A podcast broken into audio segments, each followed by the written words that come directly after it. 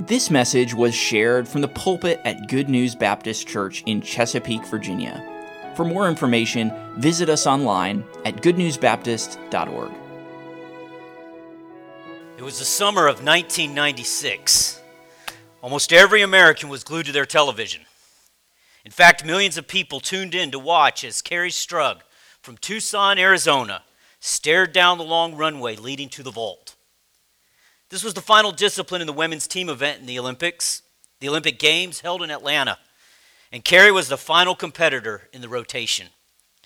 The second day of team competition seemed to have started with a sure gold win for the United States.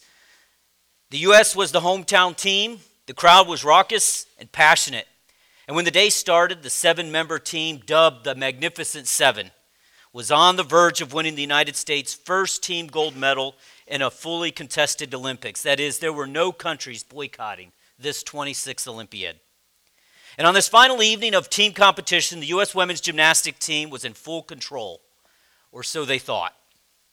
On paper, they had built what seemed like an insurmountable lead, and that was until the team entered that final event, the vault. The first four gymnasts landed their vaults, but struggled to land them cleanly, taking steps and hops. Adding to the drama, Strug's teammate, 14 year old Dominique Moceanu, the strongest discipline, whose strongest discipline was the vault, she fell twice, registering a poor score. With her failed attempts, the gold medal seemed to be slipping away. Now Strug was the last to vault for the United States, and the U.S. was leading the Russians by a slim 0.897 points in a sport where the Russians traditionally dominated and the U.S. had never won. Still, the U.S. had one more gymnast, four foot, seven inch tall, 89 pounds, 18 year old Kerri Strug. Kerri was the last competitor in the rotation of the U.S.'s final event, and she had two vaults to execute. On her first vault, Kerri under rotated and could not stand on her feet, landing on her backside. And what is worse, something happened when her feet hit the mat. Strug said she doesn't remember the first vault, only the sound of her left ankle giving way on her landing. There was such momentum, she told Sports Illustrated in 1997. The bone was shoved forward and then back in place, and I heard something snap. She didn't know it at the time, but she had severely sprained her ankle, and yet she still had one more vault. This was not just an ordinary sprain. She had torn two ligaments in her ankle, and now she had 30 seconds to decide if she was going to do this next vault. She asked her coach, Do we need this? He said, Kerri, we need you to go one more time. We need you to go one more time for the gold. You can do it. You better do it. So the trainers did what they could to tape her ankle and prepare her for the next vault. Kerri hobbled to the starting point. As she waited for the green light, Kerri visualized the vault, swung her arms in front of her, lined up exactly 77.3 feet away from her takeoff point. She reached down, twisted her left foot with her hand, trying to work out the pain, but all she felt was a crackling. Then the green light came on, and she took off. In excruciating pain, Kerri sprinted the 77.3 feet down the runway. Kerri couldn't feel her leg. She was afraid she would fall on the runway in front of everyone. She said she felt like her ankle was swinging loosely from the rest of her leg, like it was hanging by a string. She thought she was running too slow. But when she got to the 45.82 mark, she hit the springboard perfectly. But on her launch, she heard another rip from her ankle. Still, she managed to launch herself into the air, twist, flip, and most importantly, she stuck the landing. She held the landing long enough to make it official and then collapsed to the ground in overwhelming pain. Her score for the vault 9.712. With that vault, Kerri propelled the U.S. women's gymnastics team into gold. Kerri's vault was perhaps the most iconic Olympic, literally walk off or limp off in history. I remember sitting at home watching those Olympics. Kerri was an instant hero. But what was it that compelled Kerri to make this final vault, even at the risk of her own personal health? It doesn't take much contemplation. Certainly, it was because she had an eye on the ultimate prize a gold medal. She had literally trained her entire life for this. This was her shot to reach the pinnacle of any gymnast career, a spot at the podium, hearing one's own national anthem, and enduring and an enduring legacy of Olympic glory. Nothing was going to stop her once she eyed the prize. A few weeks ago, I preached from 1 Peter chapter 1. And this evening, we're going to return to that chapter. Last time, I highlighted three phrases that Peter used to encourage his Jewish audience as to why they needed to live holy lives. You might recall that I said that I think we could be encouraged in the 21st century with those same three phrases. The first phrase was, We have been, got, been begotten to a lively hope. The second was, We are kept by the power of God. And the third phrase was, That we might be found unto praise and honor and glory. Three truths that Peter used to remind these strangers scattered throughout Pontus, Galatia, Cappadocia, Asia, and Bithynia of their blessed hope. And they're just as applicable and are truths we, as 21st century Christians scattered throughout the United States, Europe, Asia, Africa, South America, literally anywhere a Christian is found in the world. These are truths available to the church today. Well, we're going to go back to chapter 1 this evening. I'd like to de- develop this hope a little more, but we're not, we're, we are going to shift our focus from the believer and instead focus on the person of our hope. Last time we looked at how we have been begotten, how we have been kept by the power of God, how we have been found unto praise and honor and glory.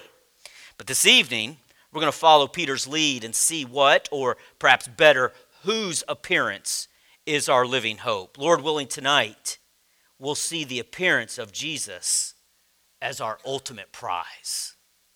Let's read 1 Peter chapter 1, verses 6 through 8.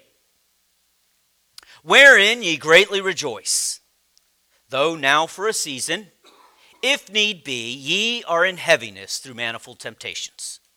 That the trial of your faith, being much more precious than of gold that perisheth, though it be tried with fire, might be found unto praise and honor and glory at the appearing of Jesus Christ, whom having not seen you love, in whom though now you see him not, yet believing you rejoice with joy unspeakable and full of glory. Let's pray. Dear Lord, I pray that you would bless the reading of your word, and may the words of my mouth, the meditation of my heart, be acceptable in your sight. I pray this in the name of Jesus. Amen. So, this past Sunday evening, I shared a brief synopsis of some training I provided chaplains at the Foundations Baptist Fellowship International with Pastor Asher, Pastor Radisey, and Brian Boyd and I that we attended there in Des Moines, Iowa last week. Well, this evening, I'm not going to provide the entirety of that training to you, but I would like to return to something I mentioned Sunday and build upon this this evening. Lord willing, even next Wednesday, we'll conclude. Last week, I laid out to our chaplains how paradoxical the ministry of a chaplain is. I'm sure you often think of paradoxes, right? Lately, I've found them to be fascinating. What is a paradox? Well, I shared this Sunday. I'll provide you with a brief definition again. A paradox is a situation or statement that seems impossible or difficult to understand because it contains two opposite facts or characteristics. In 1934, an artist created what has become known as the impossible triangle. His name was Oscar Reuterswärd. Oscar was just an art student in Sweden when he created a triangle that first seems like the simple geometric shape which all school children are familiar with. However, as the eye tries to follow the outlines, the triangle abruptly becomes a dizzying experience as its bottom link plays havoc with the brain's intuitive knowledge of physical laws. In 1937, Oscar took his triangle and created what he called the impossible stairs. a concept that then led to the impossible fork. I'm sure you've seen these illusions. While Oscar was creating these optical illusions, a father son team in Great Britain, Lionel and Roger Penrose, they were also studying, independent of Oscar, but they were studying the world of impossible objects. It was the Penroses who wrote a classic article on impossible objects in 1958. And it was from the Penrose article that the triangle, like Oscar had drawn, ultimately became known as the Penrose Triangle. Oscar passed away in 2002. The graphic artist and pioneer of 3D drawings is now known as the father of the impossible figure. Now, while Oscar was drawing and the Penroses were writing about impossible objects, there was a third gentleman who contributed to this. His name was M.C. Escher.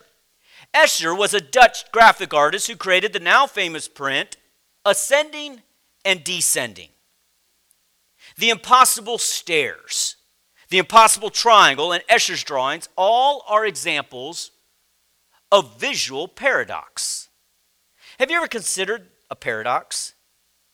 Many famous ones have been presented to us throughout history, like the Sorites paradox. This paradox, also known as the paradox of the heap, goes something like this Imagine you have a heap of sand. Now, if you take away a single grain of sand from the heap, you would look at the sand, what is remaining, and say, I still have a heap. Now, take away another grain. You would say, I still have a heap. If we continue this enough times, eventually you'll get down to one grain of sand which we would all agree is not a heap. So the question is when did the sand cease being a heap? Hmm. Or how about Theseus' paradox? This paradox has been around since the first century. Suppose you have a wooden ship. As happens with all wooden ships, after a certain amount of time, the wood decays. And so you replace a piece of the ship with a new piece of wood. You still have the same ship, right? After all, when you get new tires, you're not getting a new car. Well, if over amount of time you eventually replace the entire ship, all the old ship's wooden pieces have been completely replaced by new pieces of wood. And let's elevate this a bit. Imagine we have taken all the old pieces of wood and we use them to form a ship with all the old pieces. When we get to the point that we have completely replaced the old ship with new wood, have we built a new ship with old wood? And which ship is the original? Hmm. Here's one last paradox to keep your brain exercised. It's often called the Epimenides paradox. I actually shared this with you on Sunday. While there are many variations of this paradox, it is best known as the liar paradox. Here's the version, simple version. If I made the statement, this statement is false, well, if this statement is false, then it would be true, which would again refer it to be false, and hence the very paradoxical nature of the statement. But what makes a paradox a paradox? Because they are purposely created to be difficult to understand. I dare even say, impossible to understand. Last week, when I did this training, our scheduled time was right after lunch. Probably not the best time to be considering these types of life changing arguments. But hey, I figured at 8 o'clock on a weeknight after a long day of work, you're primed to ponder these things. Paradoxes, by definition, are mind boggling. They are really unexplainable. To even think I can explain a paradox is a paradox because, by definition, a paradox is something contradictory. So, in order to intellectually understand a paradox, you would have to deconstruct its premises and remove the paradox. But if you remove the paradox, you no longer have a paradox. So, here's the paradox of the paradox you intellectually cannot understand a paradox. If you did, if you understood it, it would cease to be a paradox. And that, my friend, is a paradox. Still, we can deconstruct the premises to make it understandable. But what does this have to do with us as Christians? Let's again look at this definition of that word paradox. A paradox is a situation or statement that seems impossible or is difficult to understand because it contains two opposite facts or characteristics. Let's go back to Escher's drawings. We know that you cannot go upstairs and downstairs at the same time. But do you know why these impossible objects are impossible? Because they can't be replicated in 3D. They can't be built in real life. They're just drawings on a page. You can only get the effect of the impossible object on a piece of paper in 2D. Why? Because in 3D, if you shift your position or change your perspective, the gig is up. These optical illusions only appear feasible from a single point of view. Now, Peter's going to give us two paradoxes in his passage. I guess you can say he gives us a, are you ready for it? A pair of paradoxes. Perhaps you've already noticed them. If not, I'll point them out and we'll look briefly at them. But before I do, I'd like to look at one last paradox to illustrate my point of shifting one's perspective. This one's in the Bible. If a paradox is a situation or statement that seems impossible or is difficult to understand because it contains two opposite facts or characteristics, then I think we are given a wonderful paradox in the scriptures, and that's in the story of Esther. You recall the story Esther, a Jew, has become queen of a Gentile Persian empire. Things are not going well for the Jews in this empire. One of the officials of the court of King Ahasuerus is a man named Haman, and he hates the Jews. He hates them so much he concocts a plan to massacre all of them. Haman is able to convince the king to issue a decree that all Jews in the Persian Empire be killed. But Haman's plot was foiled by Queen Esther, who had concealed her identity from the king. Esther, at the urging of her cousin Mordecai, reveals Haman's plan to Ahasuerus and pleads with the king to spare her people. Now the king's outraged with Haman and his treachery and orders that Haman be executed instead. This story is full of paradox or seemingly impossible facts. First, Esther, a Jew marries a Gentile and is able to conceal her identity as a Jew from him. Yet the king is quite content in allowing one of his officials to concoct his plan to massacre an entire group of people of which his wife is a part. The queen is a Jew, but the queen is not killed but rather because she is a Jew, her life is saved. What was supposed to kill the queen saved her life. That is why her cousin Mordecai says to her, Think not that thyself of thyself that thou shalt escape into the king's house more than all the Jews. For if thou shalt altogether holdest thy peace at this time, then shall their enlargement and deliverance arise from uh, to the Jews from another place. But thou and thy father's house shall be destroyed. And here's what he says And who knoweth whether thou art come to the kingdom for such a time as this? Now you might be thinking, there's really no paradox here.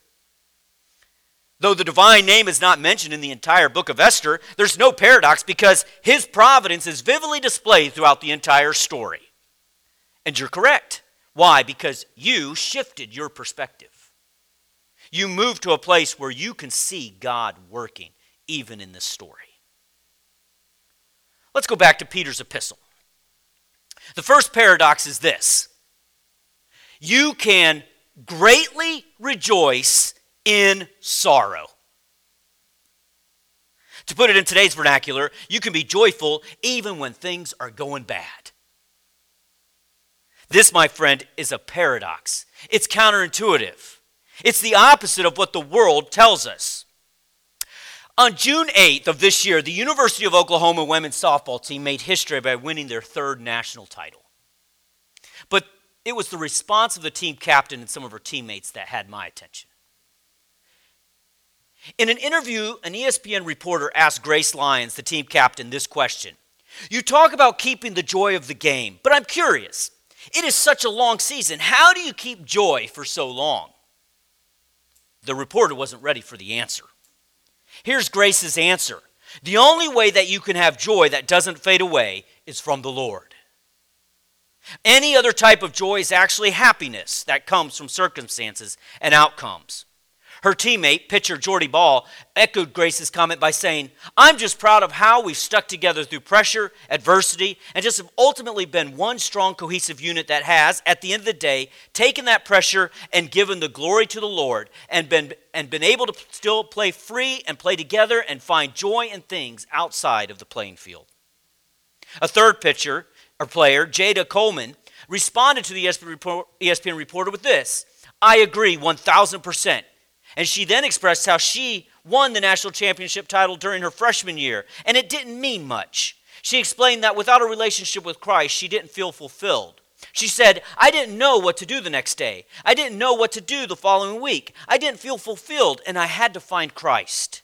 I think that is what makes our team so strong is that we're not afraid to lose because it's not the end of the world if we do lose. It's not the end of the world because our life is in Christ and that's all that matters all three of these players had their eye on the ultimate prize. Now, there are two considerations of the antecedent of this pronoun, wherein, that begins verse 6. Wherein, or in what is Peter telling his readers they can rejoice? We might consider that the antecedent is the last time of the words last time of verse 5. Perhaps Peter is telling us that we can greatly rejoice when our salvation is ready to be revealed in the last time. But this seems to me to just be a future hope. In verse 5, Peter plainly says that we are kept now by the power of God through faith unto salvation. But that salvation has not yet been revealed. It will be revealed to us in the last time, or at the last, or in the end. So I think that is the future for us. It was certainly the future for Peter. And there is some precedent for looking up and rejoicing in the revelation of our Savior. In Luke 21 28, Jesus told his disciples, when these things begin to come to pass, Jesus had just given them some signs of the end times. He said, Then look up and lift your heads, for your redemption draweth nigh. But if wherein is referring to some future event, in other words, there is some future event that is going to happen, namely the revealing of our salvation, and when that happens, you can rejoice, then I think it would give us a pass on rejoicing in our salvation now we couldn't rejoice in our salvation now because it's not yet been completely revealed. Is this the encouragement Peter is giving us? Is he encouraging us with some sort of future joy that one day we'll be happy, we can be joyful? Well, what if we consider the antecedent for wherein to be a little more broad? Instead of it referring to the final phrase of verse 6, we consider it in context of all the preceding verses. Maybe Peter is telling his readers that they can rejoice. After all, he does the present tense. You can rejoice now. Maybe he's telling them that they can rejoice now in not just the revelation of our salvation, but you can actually rejoice in the hope of that coming salvation. It is this living hope See verse 3 that comes through resurrection of Jesus Christ from the dead and gives us the hope of an inheritance that is incorruptible and undefiled. It does not fade away and is reserved in heaven for us who are kept in the power of God unto his salva- this salvation that will be, will be revealed in the end. We can rejoice in this hope now. I think Peter, though I think Paul, though his epistle to the Philippians may not have been written yet at this time that Peter was writing his, I think Peter would echo Paul's sentiment when he said, Rejoice in the Lord always.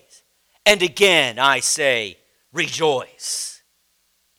The Christian's opportunity to rejoice is not relegated to some future event when we hope to see our salvation one day. And we'll rejoice when we see it, but we can rejoice now in our current state because we have hope now of that future event. I think we as Christians, especially those of us who espouse a dispensational theology that looks forward to Christ's return and the final revelation of our salvation, I think we tend to be overly pessimistic. We're the Eeyores of Christendom. We expect misfortune, we even welcome it while we dine on prickly thistles. We enjoy singing songs like, It'll be worth it all and roll our eyes, though, when we say, There's joy in serving Jesus. We tend to revel in the social and political mayhem around us because we think it means our Lord's return is getting closer while we can complain about how bad the world is getting now. We say we want revival, but not if it means the Lord will delay his coming. Even if this delay would mean more sinners would come to Christ, we would rather see our world thrust into the great tribulation now just so we can be done. Simply, we are ready to get on with the end times. And in doing so, we forfeit our present joy and rather just focus on a future rejoicing at his appearance. But we can be joyful now. And I think Peter is telling us we can rejoice both now and in the time to come. Look what he says as we turn back to verse 6 Wherein ye greatly rejoice, though now for a season, if need be, ye are in heaviness through manifold temptations or many trials. Peter says, You can rejoice even in the middle of grief. This is the first paradox that Peter presents to us. And to me, this solidifies the Christian's ability, even the desire of the Christian to rejoice in the present. Sure, you will have joy in the end when your faith is sight, but the fact that you can have hope right now of the salvation is reason to rejoice. Peter says you can rejoice even now when you might have seasons of great trials. We must be careful that we're not so forward thinking of the joy that is to come that we become depressed in the present. There is joy now in the hope that we have right now. And there are two things that jump out at me in this verse. The first is the word season, and the second is the word manifold. I think one is quite positive and the other perhaps a little more unnerving. Let's look at the unnerving word first manifold. Simply, a lot. We see that the grief Peter is referring to is not singular, there's a plurality of grief. I do not know one person who has only had one trial in their entire life. Even when we seem to have one major challenge in our lives and we pray that God would deliver us of one major issue, I think we can all admit that that challenge manifests itself in so many different ways. I don't know the many trials Peter is referring to. In his epistle alone, he mentions the Gentiles speak of Christians as evildoers in 1 Peter 2:12. He also says the Gentiles speak out foolishly of the Christians in 2:15. He says he make, they make, these Gentiles make Christians suffer and they terrorize them in chapter 3, verses 14 through 17. And their persecution is constant in verse, chapter 4, verses 12 through 19. We don't get a laundry list of the trials. Peter just says there are many of them. And that word translated here as manifold is the same word James uses when he calls them diverse or different temptations. The word used has a literal translation of various colors. The idea is that there is a wide variety. Oh, they all are connected in that they're trials. There's a lot of colors, they're all colors, but there's a lot of them. Peter acknowledges that the trials of the Christian are many, varied, and different. Let's look at the more positive word. Though the trials are many, varied, and different, Peter says they are for just a season. Oh, I like that word season. What does the word season mean to you? There are times of the year that I find just completely enjoyable. I think the leaves changing in the autumn are almost unsurpassed in their enjoyment and beauty. I went to college in Pensacola. They only have two seasons down there hot and humid, cold and rainy. The palm leaves just don't change colors like they do up north. This would be up north. But do, I do love the changing colors of our trees around here. And the further, further north you go, the more majestic it gets. My parents have 60 acres in Ohio and a house that sits atop a hill. In the fall, you can look out and see a palette of color. But it seems that no sooner do the leaves change color, that they fall off the trees altogether, and that season of beauty is gone. Instead, we're thrust into a new season of winter where it's cold and rainy. Again, in Ohio, it would seem to start snowing in December, and that snow would stay on the ground until July. It seemed winter season was long and dark. When our family was stationed in Washington State during the winter months, I would get up and go to work when it was dark. I'd work on a ship all day, leave the ship, and go home, and it was dark. There were days I never saw daylight. That season seemed endless. But whether they are short bursts of seasonal color in the fall or long seasons of darkness in winter, the fact is, seasons come and go. This is how Peter is using the word season here. It is something that comes for a time and then departs. Our many trials are not permanent, they are seasonal. They may seem to endure for a time, but they will eventually go away. At least, at last, we think these many trials are, unless we think these many trials are arbitrary suffering, Peter tells us their purpose and even elaborates on the trial. They aren't just many and they aren't just seasonal, they are quite painful, he says. At least that's how I read verse 7. He uses the analogy of gold being tried by fire. I'm sure we can all agree that trial by fire is far from pleasant. As I mentioned this in my last message from this passage, the trying of gold by fire has one purpose to remove the imperfections, the dross from the gold.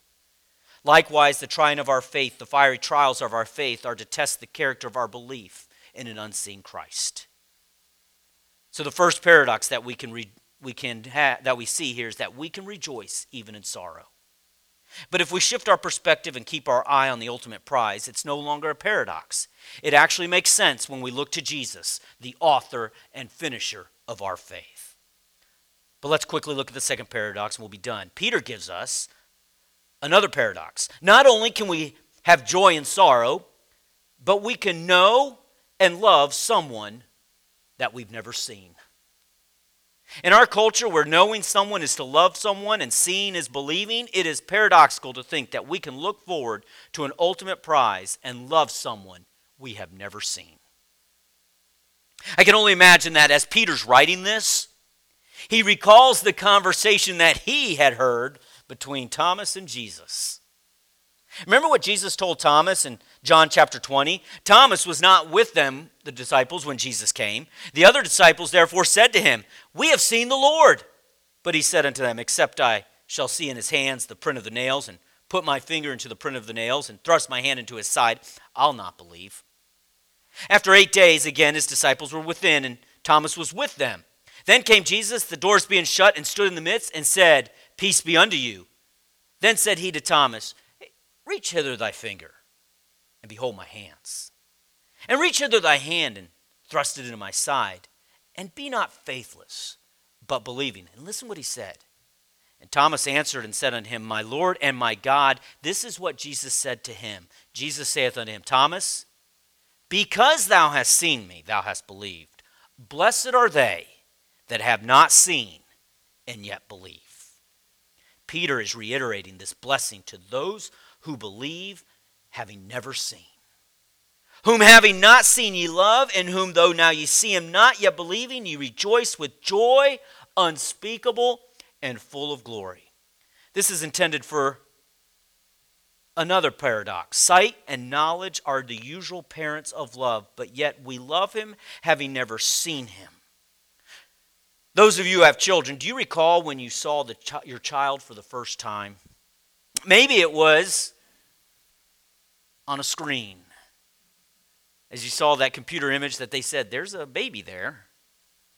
Or maybe you saw them for the first time physically. Or better yet, do you remember when your child looked at you and acknowledged your existence for the first time? There's a deep connection that comes with sight.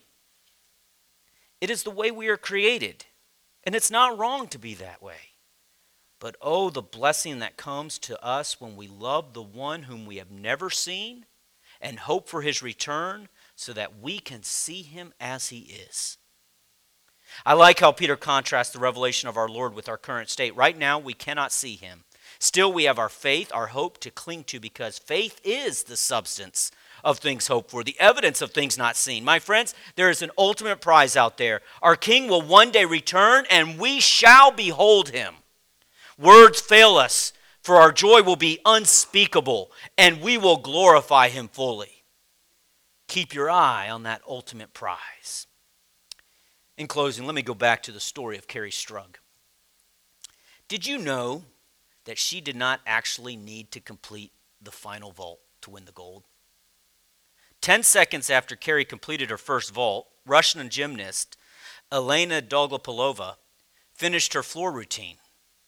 But Dolgopolova's score had not been posted by the time Kerri was to perform her second vault. And the Russians still had two of their best gymnasts needing to complete their strongest event, the floor exercise. The Russians were known for their floor routines, and they still had floor world champion Dina Kochetkova and reigning Russian national floor champion Rosa Galieva to perform their routines. So, what was Kerri to do? Had she set out her second vault and the Russians averaged a 9.8 score, the Russians would have taken the gold. And throughout the evening, the judges had been scoring the floor routines very high. So, Kerri did her second vault. But just after she completed the second vault, Galieva, the reigning Russian national floor champion, fell on the floor exercise and scored a devastating 9.5. In the end, Kerri's second vault did not matter. In her 1997 autobiography, Landing on My Feet, Carrie says this about whether she felt she needed to make that second vault. She said, Our USA team had one chance to clinch the gold. I had one vault and one moment to score high enough to win, but there was so much pain in my ankle. When I fell on my first vault, I turned it badly and I felt a severe pop. I knew something definitely was wrong, but I had only seconds to either try the final vault or walk off, walk off to the podium and leave the gold medal up for grabs. For me, that decision had been made years before I made that walk to the top of the runway. So she did her vault. Let me conclude with this.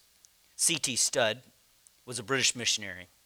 He was born on December 2nd, 1860, in Spratton, United Kingdom, into a family of wealth and privilege. In 1883, he graduated from Trinity College in Cambridge, and in 1885, he entered the mission field with Hudson Taylor in China. C.T. Studd spent his life in dedicated service to the Lord, serving in China, India, and Africa. In 1913, he formed the World, Evangeliz- World Evangelization Crusade, which operates to this day. And in 1880, he married Priscilla Livingston Stewart. They had four daughters and two sons. His wife died in 1929, in C.T. Studd on July 16, 1931, in Mbabane, Democratic Republic of the Congo. But he's probably best known for this poem. Two little lines I heard one day traveling along life's busy way, bringing conviction to my heart and from my mind would not depart. Only one life, twill soon be past. Only what's done for Christ will last. Only one life, yes, only one. Soon will its fleeting hours be done. Then in that day my Lord to meet and stand before his judgment seat. Only one life, twill soon be past. Only what's done for Christ will last. Only one life, will soon be passed. Only what's done for Christ will last. And when I am dying, how happy I'll be if the lamp of my life has burned out for thee. My friends, you have but one life. You don't have to do the vault, but you get to. Keep your eye on the prize. The prize is ready for you. And when we behold him, we will see him in his glory, that one we have not seen, and yet who we love. Dear Lord, I thank you for this time. I thank you for the attention of these people. Lord, I pray that you would help us to keep our eye on the prize. We can rejoice now, even in the midst of sorrow, because we know that one day you will return. Father, we love you even though we've never seen you. And we look e- forward eagerly to your return. But help us, Lord, to live now in light of that coming. And may we honor and glorify you by telling others about you. I pray you be with these as, that are here tonight. As they go home, give them safety. Watch over them. I pray that you give them rest throughout the remainder of the week. Lord, we look forward to returning on Sunday where we can worship corporately together and honor your name. I pray this in Jesus' name. Amen. Thank you for listening. If you have questions about your relationship with God, or you would like to know more about the ministry of Good News Baptist Church, you can visit us online at goodnewsbaptist.org or call us at 757 488 3241. We trust your heart was challenged as you listened, and we want to encourage you to share this message with others. May the truth of God's Word be your guide as you strive to follow Christ and make Him known to others.